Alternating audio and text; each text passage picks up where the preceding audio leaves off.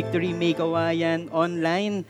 Grabe na miss ko yung ah, humarap sa camera to talk to you guys and ah, grabe po no. Um, kung nagtataka po kayo, parang hindi niyo yata ako nakita for about a month. So tama po kayo. Ah, hindi po ako nandito. Hindi niyo po ako nakikita ng isang buwan because uh, there had been a lot of things that happened in our family. And I'll tell you that um, later. Pero po yung latest is that I tested positive sa COVID um, last uh, middle of August. And thank God, okay na po ako ngayon. I already tested negative. And so uh, let's uh, start uh, in by our uh, uh, let's start this message through a word of prayer. So Lord, thank you God for this day. Maraming salamat po Lord because it is an opportunity to just preach your word, to just uh, share the gospel to a lot of people, Lord. I just pray, God, that there's gonna be this um, sensitivity to your voice, to your leading. And so I pray, Lord, na lahat po kami ay marinig yung boses mo as uh, I speak today. In Jesus' name, Amen. Ayan. So let's, uh, without further ado, let's start our week number five. So nasa week number five na po tayo ng ating Future Hope series. Ayan. So, uh, last na po ito, last na leg ng, ng series na po natin ito. And ang dami po nating natutunan over the past four weeks, di ba? We talked about eschatology. Yun pong Future Hope na series natin is primarily it's about eschatology. So eschatology means uh, the study of end times. Ayan. Kaya ang mga pinag-usapan natin dito is uh, we answered questions like meron bang rapture, kailan ba dadating si Jesus, um, ano yung mangyayari kapag ka namatay na tayo, and so on. So yun po yung mga pinag-usapan natin. And in fact, kung meron po kayong mga topics na na-miss nyo and gusto nyo pong humabol dun sa ating um, series, gusto nyo po ulit mapakinggan. So uh, you can just visit our website, that's www.victorymakekawayan.org. Naka-upload po doon lahat ng ating uh, mga past messages starting this year, e- early this year. And kung gusto nyo rin po, pwede kayong pumunta dun sa ating uh, Victory May YouTube channel. So you can um, rewatch. And again, uh, just like what I was uh, telling you guys, uh, we were studying, we are studying um, eschatology, and ang dami po nating mga questions about the end of times na sinagot in our in the past weeks, in the past uh, four weeks. Pero uh, naniniwala po ako na yung pinaka-importanting question that we answered uh, ito pong series na to is that bakit po tayo merong hope, 'di ba? In spite of all the suffering and death and trials na na-experience po natin, especially at this season, bakit po tayo merong hope? And natuklasan po natin na ang sagot dun ay hindi dahil sa vaccine, hindi po dahil sa mga advances sa, sa medicine, uh, hindi po sa mga government protocols na ini-implement, hindi rin po dun sa personal success or kung marami kang pera, relationships, or connections. Hindi po lahat yon doon nakabase ang ating hope.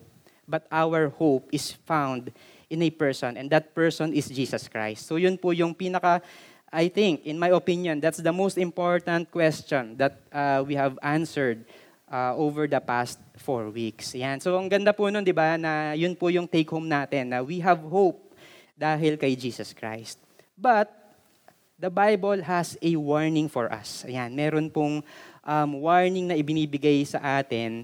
Um, si Paul, dahil pinag-uusapan po natin yung First Thessalonians, so there's a warning. And um, we can find it in First Thessalonians um, chapter 3. So before we read that verse, ang background po nitong First Thessalonians is that si Paul, si Silas, at saka si Timothy, they went to Thessalonica to plant a church. Ayan. So nagpunta po sila doon, they preached the, the word, they shared the gospel to a lot of people, and a lot of people believed and the, then finally the church was established. So ayan, meron na pong bagong church sa Thessalonica, but because of persecution, um, hindi pa po sila nagtatagal sa Thessalonica, they had to leave Thessalonica. Ayan, so umalis po sila dun sa Thessalonica. And ito pong First Thessalonians is Paul's letter to the to the Thessalonians. Ayan. So nangangamusta po siya. Gusto po niyang uh, makibalita at uh, nagbibigay po siya ng instructions sa mga Thessalonians. So ito po yung laman ng letter niya in uh, chapter 3 verse 2.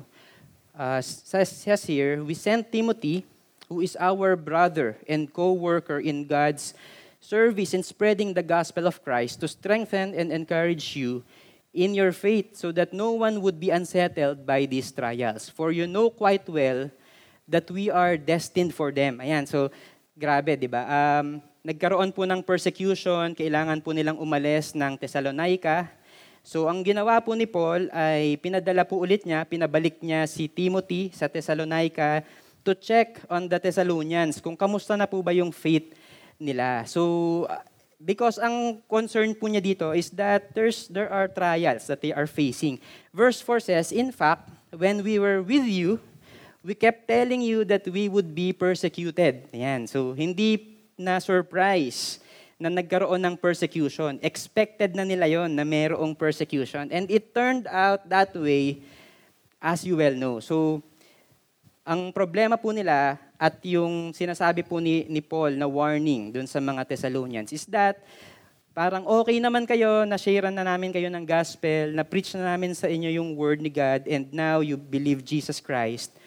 Pero meron kaming concern kasi dahil sa persecution na to, dahil sa problema na to, baka nag, naging na-shake yung faith nyo, baka nawala na ulit yung hope nyo baka nakalimutan nyo na si God sa lahat ng mga pinagdadaanan natin ngayon. So verse 5, sabi niya, For this reason, when I could stand it no longer, I sent to find out about your faith. Yan. Kaya niya pinadala at pinabalik si Timothy sa um, Thessalonica. I was afraid. I was petrified. Di, wala pong ganun. I was afraid that in some way the tempter had tempted you and that our labors might have been in vain. And nagwo-worry po si, si Paul na, yes, na-establish na namin yung, yung church, na-preach na namin si Jesus sa inyo, kilala nyo na si Jesus. But because of this persecution, because of the trials that we are going through, tapos dumating yung tempter at tinempt kayo at uh, kung ano-ano yung lies na sinabi sa inyo, baka lahat nung pinaghirapan namin, baka yung faith na meron kayo, baka nakalimutan nyo na. Baka nawala na kayo ng hope. And that's the same thing that we want to talk about today. We talked about future hope. We talked about Jesus Christ being our source of hope. Hindi po yung vaccine, not, not our resources, not anything but Jesus Christ. Ang question is, marami po tayong pinagdadaan ng trials ngayon. Marami po tayong pinagdadaan ng mga challenges ang question is, paano po ba natin isusustain itong future hope na to, itong hope na meron tayo na alam niyo yun, yung hanggang dumating si Jesus Christ, meron pa rin tayong hope. So that's what we want to answer right now. But before that is, ano ba yung pwedeng maging cause ng hope? So, the first one is pwede pong mga trials. Kagaya po nung pinagdaanan ng mga Thessalonians, there was persecution during their time. In our time today, wala po tayong persecution. Hindi po natin masyadong nararamdaman yung persecution dito sa Pilipinas because in fact, um, itong online service natin is available sa YouTube, sa Facebook, sa ating online platform. In, uh, pwede nyo pong isend, di ba, yung link. And in fact, can you do that right now? Isend nyo po yung link sa mga kaibigan nyo, sa family members nyo. And wala pong magpa-persecute sa inyo, 'di ba? In fact, we, we are encouraging all of you to to share the link so that more people uh, will be able to to hear the gospel. So pero okay, walang persecution. Pero ano po yung meron tayo ngayon? We have the pandemic. Hindi lang po sa Pilipinas, but all across the globe, meron po tayong pandemic. There's terrorism uh, meron lang po meron po tayong nagkaroon po tayo ng uh, bagyo, 'di ba? At uh, marami pong mga naapektuhan ng bagyo. And hindi lang po yung mga nangyayari sa paligid natin, ano, pati yung mga nangyayari personally to us. Kagaya po nung um, kinukwento ko kanina, uh, uh, our family has uh, uh, just experienced one of the most difficult years, 2021. Last April, um, we lost our father due to um, heart attack. And then, uh, soon afterwards, yun pong mother ko, nagkaroon po siya ng COVID. So thank God, nakarecover na po siya. Um, pero pagdating po ulit ng August, we lost our lola naman to COVID. And then, nahawa po yung tita ko. Hanggang sa ako nga po yung last na nahawa. And it's just been a lot. So maybe kayo pong kayo po ay probably you're experiencing the same thing. There's death in the family. There are sickness. There's sickness in the family. There are losses. There are some, yung mga business niyo po probably na apektuhan, yung mga work and a lot of things have been affected. So you're going through different trials. You're going through different challenges right now. And hindi lang po yung mga trials, ano, hindi lang po yung mga challenges. Probably it's sin because of um, sin, um, parang it causes you to lose hope. Yung parang matagal ka nang nag struggle sa isang bagay, tapos you start to question God. God, kung powerful ka, kung totoo ka, bakit hanggang ngayon I'm still struggling with this with this sin, with this particular sin? So there's trials, there's challenges, there's sins, but pwede rin actually blessings. Ayan. So parang blessed na blessed ka, successful ka, na-promote ka. Pero dahil sa promotion, anong nangyari sa'yo? It might cause you to lose your hope. Ang dami ko na pong kilalang ganun. Yung uh, I became a Christian almost 20 years now.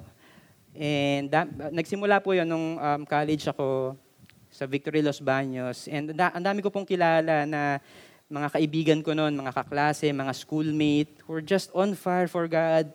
Sabay-sabay po kami, nag, nag-serve kami in the ministry, nagli-lead kami ng victory group. But after graduation, and ito na, successful na sila, nasa na yung hope, di ba? Nasa na sila? Are they still uh, believing the Lord Jesus Christ? And al- alam niyo po, a lot of them, hindi naman nila, hindi naman sila naging atheist. Hindi naman nila sinabi na, Parang simula ngayon, successful na ako, hindi na ako maniniwala kay Lord. So hindi naman nila sinabing ganon. Pero ang kaya ko po sinasabing wala ng hope kasi naiba. Naiba yung object of hope, yung source of hope. Dati si Lord yung source of hope mo kasi wala ka eh. Ang talagang kakapitan mo lang in a lot of things, in, in everything, ay si Lord. Pero ngayon, dahil may resources na, may connections, at meron na ng lahat ng mga bagay na pinagpipray nila, ano na yung source of hope? E di yun na. ba? Diba? So it, it caused them to lose their hope in the Lord. And it was now transferred to something else. And to top it all off, ito po yung pinakamahirap. Yes, merong mga trials, may mga challenges tayo, merong sin, and then there's the blessings. Tapos, yung enemy, there's an enemy. Diba? So I hope na hindi po tayo na surprise. But there's an enemy that will use all of these things, any or all of these things, to lie to you, to derail you, to cause you to lose hope. Kasi ayaw na tong enemy na to na naniniwala ka kay God. Ang hirap po nun, di ba? So, that's why we want to answer this question right now.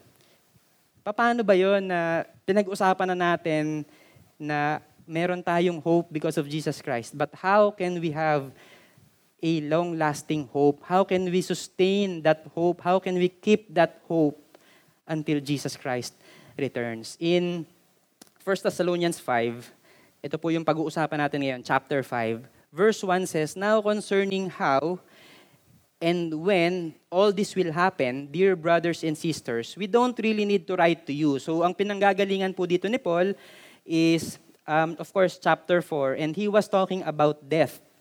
So marami pong, meron pong mga namatay in their time. Uh, actually, when you go back to chapter 3, ang pinag-uusapan, yung persecution, yung pong binasa natin kanina. So chapter 3 is about persecution. Chapter 4, Paul was talking about death. And now, chapter 5, now concerning how and when all this will happen, dear brothers and sisters, we don't really need to write to you. Uh, ito, balikan niyo po yung topic natin last week. Ito po yung pinag-usapan kung kailan ba mangyayari itong day of the Lord. So, The answer is hindi po natin alam. Yan. So chapter 2, uh, rather verse 2, for we know quite well that the day of the Lord's return will come unexpectedly. Yan. So hindi po natin alam. Like a thief in the night. When people are saying everything is peaceful and secure. Yan. So parang palagay yung loob nila kasi everyone is saying na everything is peaceful and secure. Then disaster will fall on them as suddenly as a pregnant woman's labor, labor pains begin and there will be no escape. Yan. So Paul was saying na hindi po natin matatakasan. Talagang magkakaroon ng mga uh, problema, ng mga challenges. Pero ito po yung good news. In chapter in verse 4, but you aren't in the dark about these things, dear brothers and sisters. Uh, and you won't be surprised when the day of the Lord comes like a thief. Verse 5, for you are all children of the light and of the day. We don't belong to darkness and night. So Paul was, um, parang meron pong siyang dalawang groups of people na minimension niya dito. The first one is those who belong to darkness and night. Ang ibig sabihin po nito is there are a lot of people na hindi po nila kilala si Jesus Christ. Therefore, wala po silang hope. Ibig sabihin, um, yung, yung problems, yung trials, yung mga death, dadating po yan sa buhay natin. Pero ang question is, ala, ready ka ba or meron ka bang hope pag nangyari yon? So there are, uh, there's a group of people na hindi po nila alam yon. They belong to the darkness and night. Hindi nila alam, wala po silang idea. That's why, kapag ka dumating yon, parang hopeless. Ayan, so wala pang, parang wala po silang uh, wala po silang pag-asa na parang lulugmok na lang yung buhay nila because of all these trials, all of these challenges. But there's a second group of people that Paul was talking about, and that is the children of the light and day. And sinasabi po sa verse 5 na for all of us, for you are all children of the light and day. And that's good news. Because yes, alam nating darating yung mga challenges and all, yung mga trials, mga tribulations. But we know, di ba? We, we, we know and therefore we have hope. We are all children of light and day. So, so the first point that I want to make is, paano ba natin makikip yung ating hope until Jesus returns? The first point is, let's remember our identity. Diba? Let's not forget who we are. And ano po yung sinasabi sa Bible? Sino ba tayo? We are children of the light and day. Kadalasan nakakalimutan po natin yun eh. I have a um, a funny story. Um, yun pong, in, this is a real story by the way. Meron pong, uh, in a company, ano, so parang meron silang occasion and they were playing a game. The game is hide and seek, yan. So nagtataguan sila. The usual, na merong magtatago, tapos merong maghahanap. So, uh, ang nangyari po, to cut the long story short, so merong isang person na nagtago, ang ginawa niya is pumasok siya sa isang cabinet. So, tago siya, pasok siya sa isang cabinet, sinarado niya yung pinto ng cabinet, tapos nandun po siya, nakatayo lang siyang ganyan. Uh, doon siya nagtago. Without knowing na yun pong taya, ay nakita siya na pumasok dun sa cabinet. So ang ginawa nung taya, he played a practical joke dito sa nagtago na to, dun sa nagtago.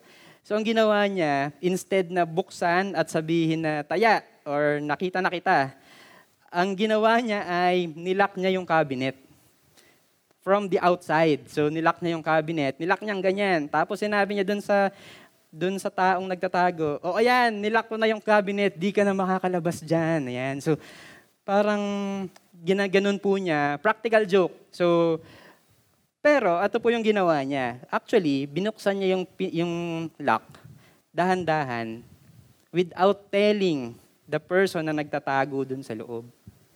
So anong nangyari doon sa nagtatago sa loob? Hinahanap po nila. Kasi hindi lumabas.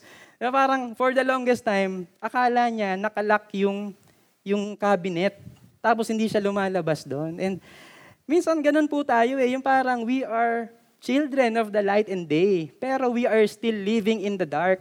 Akala natin we are still trapped in, in fear, um, hopeless pa din tayo, walang nangyayari sa buhay natin because we don't know. So verse 6 says, So then, let us not sleep as others do, but let us keep awake and be sober. For those who sleep, sleep at night, and those who get drunk are drunk at night. But since we belong to the day, let us be sober, having put on the breastplate of faith and love, and for a helmet, the hope of salvation. So sometimes, di ba, yung we already know, alam na po natin na we are children of the light and day. We have already, we have hope. Kilala po natin si Jesus Christ. Pero how do we act? We act like as if we are still in darkness. We act like as if wala pa rin tayong hope, 'di ba? Nakakalimutan natin kung sino tayo. Nakakalimutan natin kung sino si God and yung yung ginawa ni Lord sa buhay natin. So, sabi po sa Bible, be sober. 'Di ba? Uh, ini-illustrate po dito, nagkakaroon po dito ng analogy na during the night, people are sleeping and um, people get drunk during the night.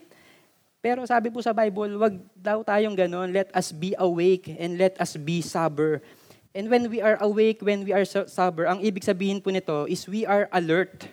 'Di ba? Ready ka. Ready ka for what? Ready ka for an enemy attack. Kagaya po nung sinasabi ko kanina, the trials will come, the challenges will come, death will come, um, sickness will come, and all of these things will happen. Hindi po natin matatakasan yon, it will happen to us. But be alert because the enemy might use or will use all of these things to derail you, to cause you to lose hope. So be sober, be alert, be awake. And ang ganda po nung sinabi niya sa verse 8 eh, di ba? Isuot mo yung breastplate of faith and love. And for a helmet, the, the hope of salvation. So he was talking about the armor. Di ba? Bakit armor? Kasi nga mayroong enemy that will use all of these things and if we are not careful, we might be tempted to uh, lose our hope kay Lord. Ayan. So, let's be sober, let's be awake. And ito po ano, in verse 9, para hindi po natin makalimutan so that we will not forget our identity. For God has not destined us for wrath. Hindi po nangyayari itong mga ito dahil we are destined for wrath. Pero ano yung ginawa ni, ni Lord sa atin? Uh, sabi po sa, sa verse 9, but to obtain salvation through our Lord Jesus Christ who died for us so that whether we are awake or asleep, ibig sabihin po nun, whether we are um, still alive or uh, patay na po tayo kapag uh, dumating si Jesus Christ, we might live with Him. That's our identity. That's who we are. We are not destined for wrath, but we are destined for salvation through Jesus Christ.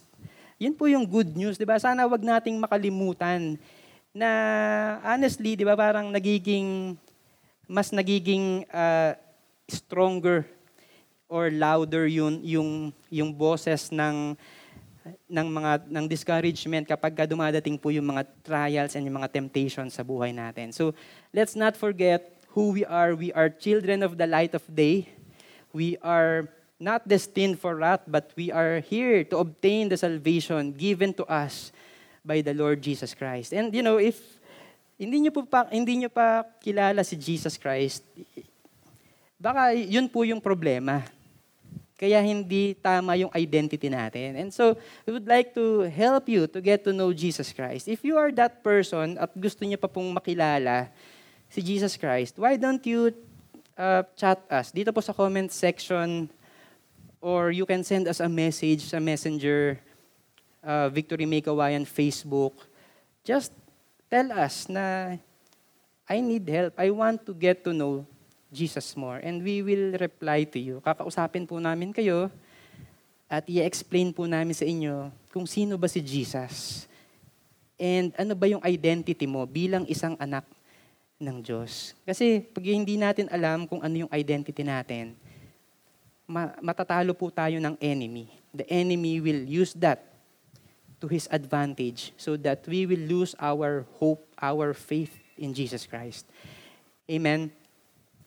Kaya, ito po yung encouragement ni, ni Paul sa mga Thessalonians. Therefore, encourage one another and build one another up, just as you are doing. Yes, meron pong pinapakita po sa atin ng, ng Bible, yung identity natin. We are children of the light. And ito pong, by the way, no, before I, I, I discuss this, na, naalala ko lang po na iba yung if you are in the dark, di ba pag sinabing if you are in the dark, ibig sabihin, hindi mo alam. Um, for example, yung company mo, hindi, hindi mo alam kung ano yung direction for the next five years. You are in the dark. Pero kapag ka umaten ka ng meeting kasama yung boss mo at inexplain sa inyo yung direction ng company mo, now you are in the light. Pero Paul takes it a little bit further. Sinabi sa Bible na you are children of the light. So it's not just about a particular information na alam mo. It's not about information, by the way. It's about your identity. And that identity is given to you by God through Jesus Christ. So nangyari po yon, we are children of the light because of what Jesus Christ did for us. He died on the cross for us so that we can be part of His kingdom, part of God's kingdom. And therefore, ito po yung sinasabi dito, na alam mo na kung ano yung identity mo. Encourage one another and build one another up just as you are doing. And that's point number two paano ba makikip yung hope natin uh, until Jesus returns is let's encourage and build one another up. I-encourage po natin yung isa't isa. And ang hirap pong gawin ito, no, yung lalo na kapag mag-isa ka lang, yung pagka mag-isa ka lang, paano mo i-encourage yung sarili mo? Of course, there's the, the Word of God. But it's, it's gonna be better if there's uh, someone who's praying for you, who's encouraging you, who's teaching you the Word of God, who's reminding you. Kasi we are not meant to be alone. We are meant to be in a community. The problem is, kapag ka wala ka sa community. So meron pong nagtatanong sa akin noon eh, okay lang po ba yon na um, parang kristyano ka pero you're alone, yung wala kang kasama. Sabi, sabi ko sa kanya, what do you mean na you're alone, na, na wala kang kasama? So hindi po niya in-answer yung, yung question. Pero I explained to him na, alam mo, uh, bro, kung gusto mong mag-solitude kasama si God for a certain amount of time, sige lang, go, di ba? Just like what Jesus did. He spent 40 days alone with God in the wilderness. So that's okay. And in fact, that's great. Pero kung mabubuhay ka for the rest of your life ng mag-isa ka lang dahil hindi mo kailangan lahat, I'm sorry, pero hindi po tayo dinesign ni Lord that way. And that's why we want you to be a part of the church community, of a spiritual community. Bakit? So that we can encourage one another, so that we can build one another up. Importante po yon that we have someone that will help us. And in fact, si si Paul, ano, uh, kagaya po ng story kanina, ay uh, umalis sila ng Thessalonica because of persecution. And nung naisip niya, no, kamusta na kaya yung mga Thessalonians? Kamusta na kaya yung faith nila? May hope pa ba sila kay Jesus Christ? Pwede namang sabihin niya na, o sige na nga, hayaan na lang natin sila. Eh, kasi wala na tayong magagawa eh. Uh, may persecution doon. Alangan namang bumalik tayo. Hindi uh, na tayo pwede. Susulat na lang ako ng letter. So, po pwedeng ganun yung naging line of thinking niya. Pero hindi po ganun yung uh, kung paano siya mag-isip. Uh, basahin ulit natin yung chapter 3 verses verse 2 to verses 2 to 3. Anong ginawa ni Paul? We sent Timothy. Pwede naman yun eh, yung pinabayaan na lang niya yung Thessalonians. Uh, pag-pray ko na lang yung Thessalonians, siguro okay naman sila. Di na kasi ako makabalik dun eh. But no, ano pong ginawa niya? He sent Timothy, who is our brother and co-worker in God's service spreading the gospel of Christ to strengthen and encourage you in your faith. Paul connected to the Thessalonians through Timothy. Di ba? Hindi niya pinabayaan. Sometimes, ganun po yung nangyayari sa, sa atin, di ba? Yung because of the pandemic, naging isolated po tayo sa isa't isa. Um, we were told to stay at home pero hindi po ibig sabihin no, na kailangang ma-isolate ka from fellowship, from other people. Hindi po yun yung ibig sabihin nun. Ang, we have to be creative and we have to be intentional about connecting to other people. Si Paul, okay, granted, hindi siya makabalik ng um, Thessalonica.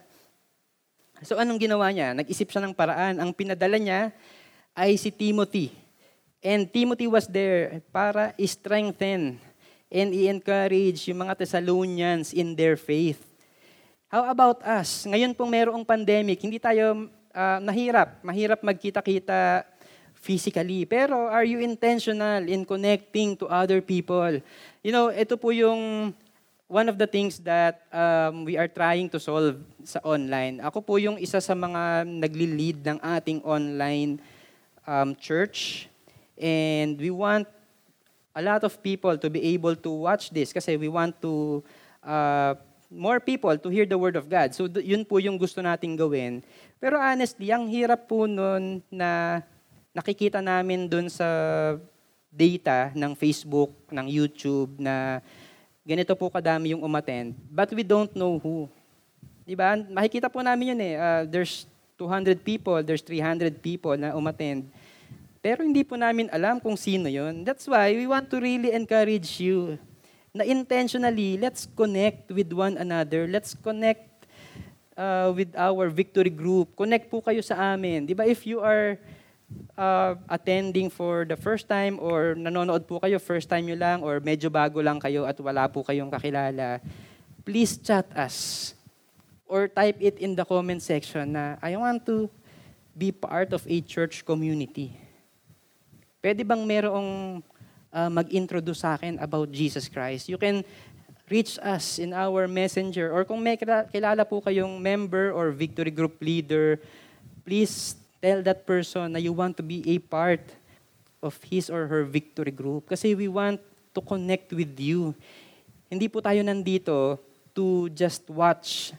Yun lang. Tapos, uh, panonood lang tayo. Pagkatapos, okay na. Tapos habang nanonood, nag, nagluluto pa, di ba, at naglalaba. So wag po sanang ganun because we want to connect, di ba, in with one another, to connect in worship. Yung sabay-sabay po tayo nag-worship. Yes, uh, digital itong ginagawa nating online church, but we want to um, connect with you. In fact, kung kaya nyo po, please attend our on-site service. You can register sa ating website Because we want to see you, we want to have an interaction with you, a physical interaction with you. So kung hindi naman pwede, edi let's connect online. Pero ang bottom line is, wag po sana tayong nanonood lang and wala tayong connection. Diba? Let's connect with one another and that has to be intentional. It has to be intentional. Just like what Timothy did. He, went, he uh, went to back to Thessalonica kasi intentional yon so that we can encourage one another so that we can pray for one another. And hindi lang po yung intentional ano, but it also has to be personal and deeply. That's why ito pong si Timothy ay nagpunta personally so that he can connect deeply para malaman po niya yung buhay ng mga ng mga Thessalonians. Ano na kaya, kamusta na kaya yung faith nila? Ano na kayang ginagawa nila doon? Especially at this time of the persecution. So let's connect deeply. And alam niyo po kung yun, ano yung natuklasan niya. He found out that their faith is still strong. Paano niya malalaman yon? Kasi merong personal and deep connection na probably pinag-usapan nila yung mga challenges na pinagdaanan nila because of the persecution and yet they are still strong in their faith. Yun po yung nalaman ni Timothy. And I hope na ganun din po tayo na whenever we talk, pag-usapan po natin yung mga pinagdadaanan natin, not just the lows, but also the highs, the celebrations, the good things that are happening in your life so that we can celebrate that and we can thank God. Sama-sama po nating pasalamatan si Lord sa buhay natin. Pero I hope na there's gonna be a connection. In verse 10, sabi po niya dito, night and day, we pray most earnestly that we may see you and supply what is lacking in your faith. Alam niyo kung ano yung pinagpipray ni Paul? Na si Paul mismo makabalik sa, sa Thessalonica at makita niya ulit yung mga Thessalonians and supply what is lacking in your faith. Gusto niya ulit magturo at, at uh, mag-preach doon ng gospel at kausapin sila at encourage sila at uh, ipag-pray sila because that is really, really important. The Bible tells us to encourage and to build one another up, especially at this time na ang dami nating pinagdadaanan, ang dami nating issues. Na pwede ba yon na after this service, call someone. Alam niyo, I'm sure meron po kayong kakilalang someone who's going through a tough time right now. Probably meron po siyang COVID or is just going through a difficult situation right now. Pwede bang i-encourage ko kayo na don't just text, don't just chat that person na I'm praying for you. Why don't you call that person? Why don't you video chat or video call pala rather with with that with that person? Kasi encouraging po yun eh. When I was uh, isolated because of um, COVID, there are people who were calling me, who were reaching out to me Pinagpipray po ako, and that's really good. That's really encouraging. And maybe we can all do the same to other people who are experiencing trials right now. Hindi lang po yung trials, but those who are experiencing uh, good things right now. Diba? Let's connect intentionally. Wag po nating pabayaan yung relationship natin with one another because we need a spiritual community, someone who will really push us and encourage us and remind us of who we are in Jesus Christ. So imagine ano, si Paul was away from the, Thessalo- from the Thessalonians. Pero yun po yung pinagpe-pray niya. That he might see them again and that he might supply what is lacking in their faith because it's important that we encourage, that we build each other up. Verse 12, let's go back to um, 1 Thessalonians 5. Now we ask you, brothers and sisters, to acknowledge those who work hard among you, who care for you in the Lord, and who admonish you. So Paul was um, parang ending his uh, letter to the to the Thessalonians. And nagbibigay po siya ng final instructions. Ang sabi niya, acknowledge those who work hard among you, those who care for you in the Lord, and those who admonish you. And ibig sabihin, i-acknowledge nyo daw yung mga leaders nyo, those who are teaching you, those who are leading you. Ibig sabihin, ito po ay isang proof that there is a spiritual community over there. Kasi merong mga tao who are leading, who are taking care of the church, who are admonishing. Admonishing means correcting and rebuking. Diba? It can only happen in a community kapag ka meron kang relationship, kapag ka connected ka.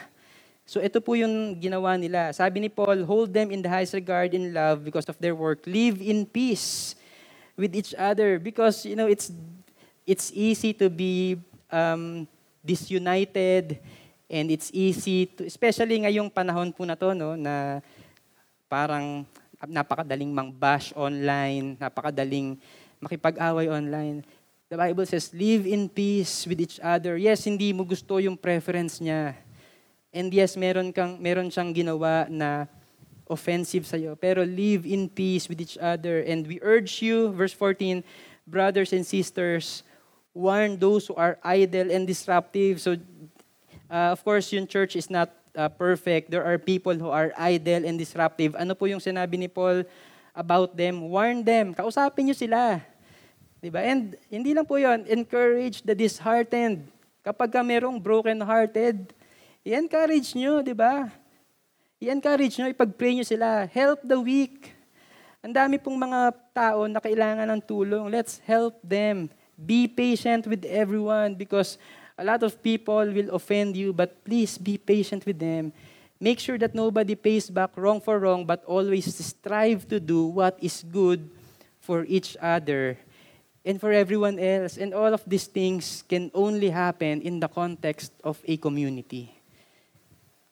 Don't be alone, diba? Don't be yung parang a lone ranger Christian na mag-isa ka lang na you're disconnected, you're just watching, tapos wala kang kakilala. Because, alam ko po, some of you, nahihiya po kayo. Pero alam niyo po, hindi po kayo dapat mahiya because we want to welcome you.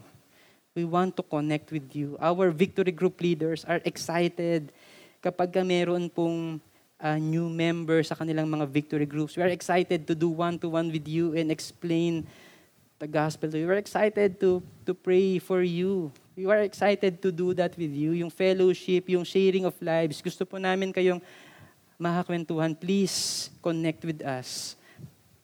You can contact us anytime. We open po tayo para makontak, para makausap, para mag-usap, para mag-pray for one another. And it can only happen in the context of a church community.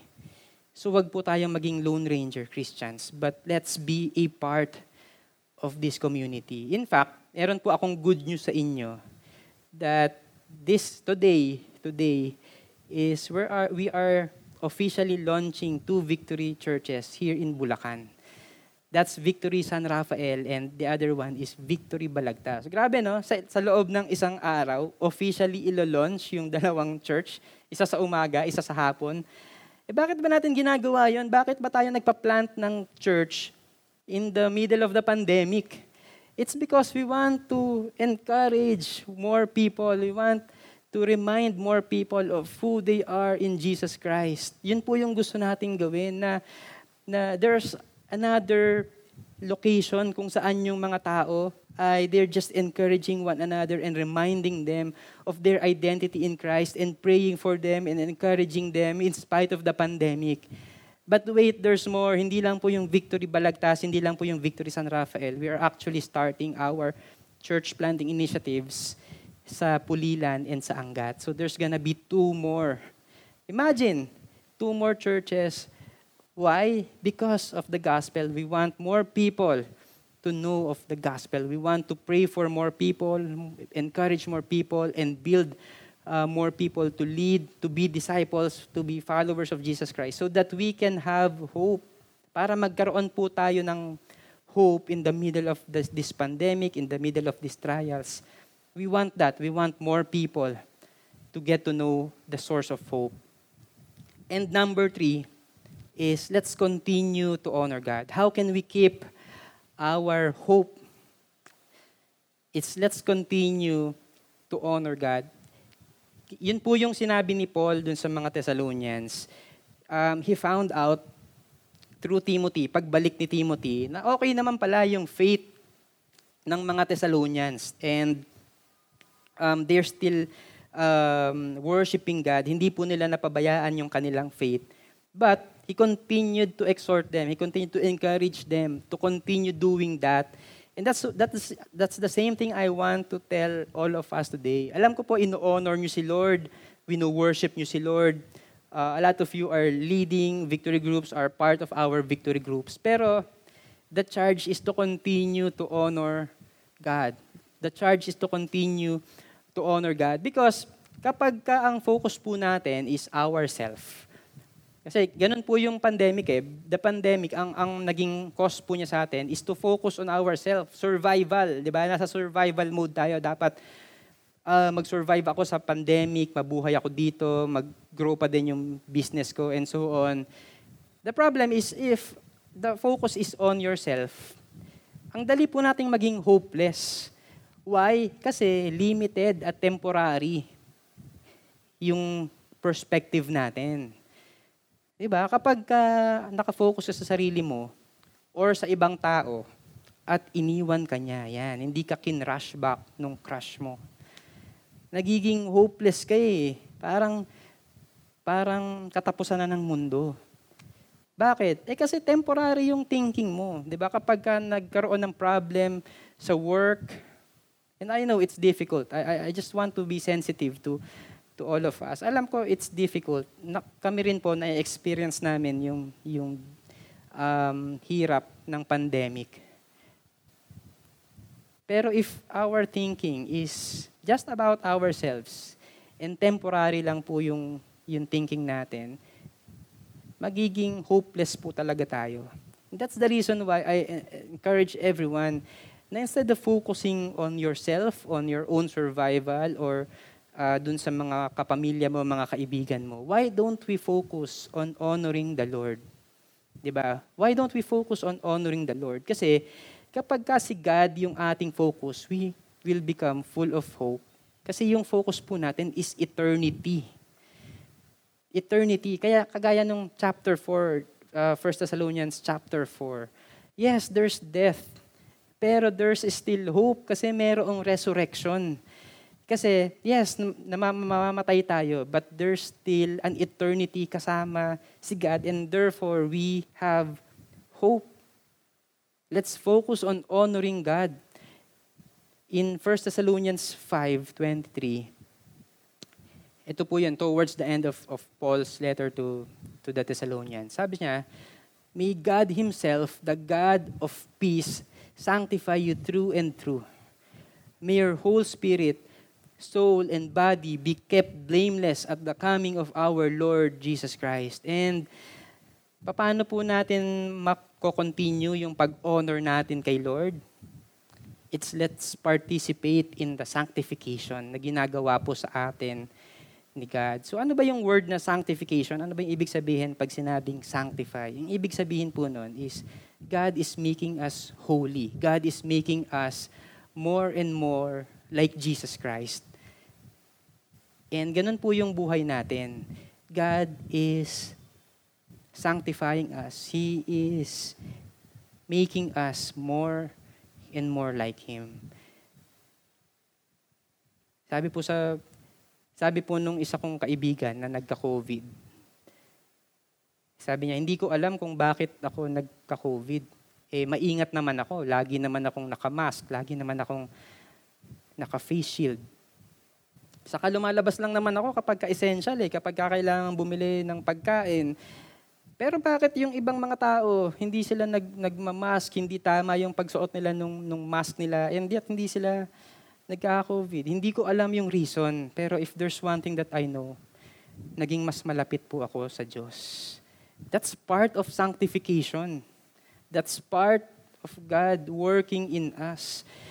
Na yes, meron pong mga trials, merong mga challenges. But these trials and challenges can actually be used by God to sanctify us, to be more and more like Him. Na ako po, nagkaroon po ako ng, ng, ng COVID And I became more prayerful at that time. Mas naintindihan ko po yung ibig sabihin ng faith. Because there was a time na I was really helpless. Wala akong magawa para sa sarili ko. May swero ako. And ayokong, hindi ko kayang gawin yung maraming bagay. And that's the time na nag-grow palalo yung faith ko. And I know that God is sanctifying me. Hindi ko alam exactly what the reason is kung bakit kung bakit inallow ni God na magkaroon ako ng, ng nag-positive ako sa COVID. But if there's one thing I know, ako din po mismo nag-grow yung faith, yung prayer, yung hunger for God's Word. Diba? Sanctifying through and through.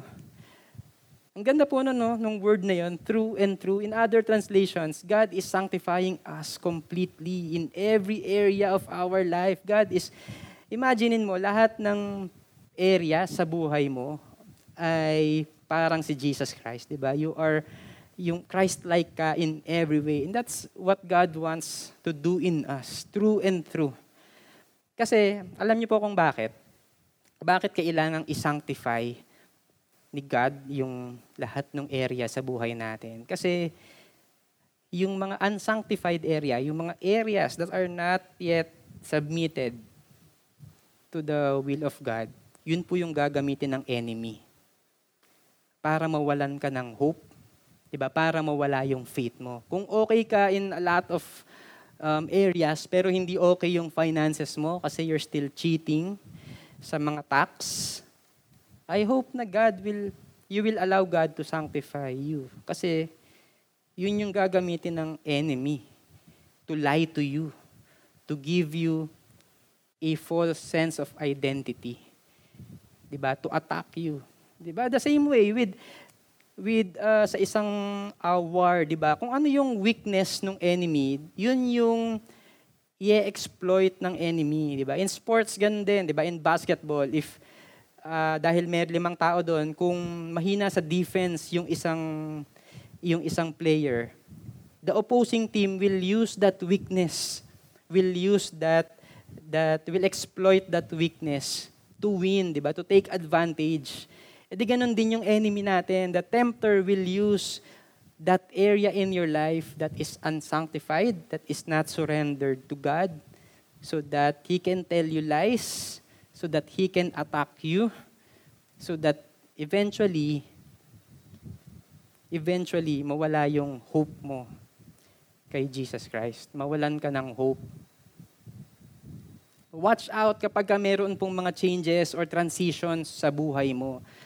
If, for example, there's a blessing in your life, there, nagpe-pray ka na magkatrabaho, tapos finally, in-answer ni God. Nagkaroon ka ng trabaho, and it's a blessing kasi I've been praying for it for a long time. Guess what? Dahil may bago ka ng work, probably tatamaan yung schedule mo sa victory group. Tapos hindi mo na hindi ka na makakapag-victory group. Anong mangyayari? Unti-unti nakakalimutan mo kung sino si God, kung sino ka in uh, the perspective of God. So be careful. Let's let's sanctify. Let's uh, allow God to sanctify us through and through. Kaya nga sabi ni David in his Psalm, Psalm 139, 23 to 24, Search me, God, and know my heart. Test me and know my anxious thoughts. Diba? Tignan mo, Lord.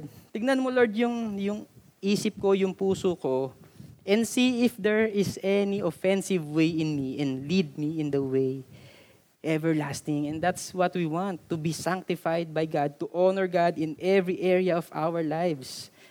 Why? Because we don't want to be sanctified. We don't want the enemy to use any area sa buhay natin so that he can attack us. And so we will lose hope in the Lord. And ito yung question. Ang hirap naman yata nun. Di ba? Parang, parang ang hirap naman yata nun na i-remind mo yung, yung sarili mo of your identity, kung ano yung ginawa sa'yo ni Lord, eh ang dami-daming problema. Ang hirap nun eh, ilaban yung community, yung church community kasi ang dami kong schedule, busy ako, dami kong gagawin. Totoo po yun, mahirap talaga. Mahirap talagang i-honor si God to, be sanctified because we are sinful. Pero ito po yung pinibigay na promise ni Lord sa atin. In verse 24, the one who called is faithful and He will do it the one who calls you is faithful and He will do it. And when we talk about calling, yung word na call dyan, it's not about your profession. It's not about your ministry. It's not about mission. Pag sinabi pong calling dito or yung, yung word na calls dyan, ang ibig sabihin po niyan is God is calling you to Himself. God is calling you to a relationship with Him. And we all know that God is faithful, just like what the verse says. God, the one who calls you is faithful. The one who calls you to Himself, to have a relationship with you, is faithful. Hindi po transactional si God. He is a relational God na kahit meron kang sin, kahit mag-fail ka, He still wants a relationship with you. And dahil hindi transactional si God, at He wants that relationship, that eternal relationship with you. Ibig sabihin, we have an eternal kind of hope. A hope na hindi kayang alisin ng mga problema sa buhay, ng mga challenges, ng temptations ng sin, even ng blessings. The one who calls you to Himself to have a relationship is faithful. And maybe you're wondering kung paano po nangyari yon. The answer is we can have that relationship with God through Jesus Christ. Through Jesus Christ. For those of you, some of you probably hindi nyo po kilala si Jesus Christ completely or ng, ng tama. Probably kilala nyo lang siya as someone na sineselebrate natin yung birthday kapag uh, Christmas or mababaw po yung pagkakakilala natin kay, kay Jesus Christ.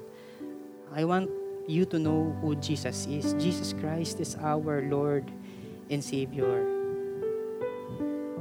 who died for us on the cross so that we can have that relationship with God, so that we can have an eternity with Him, so that we can have an eternal kind of hope. That's who Jesus is.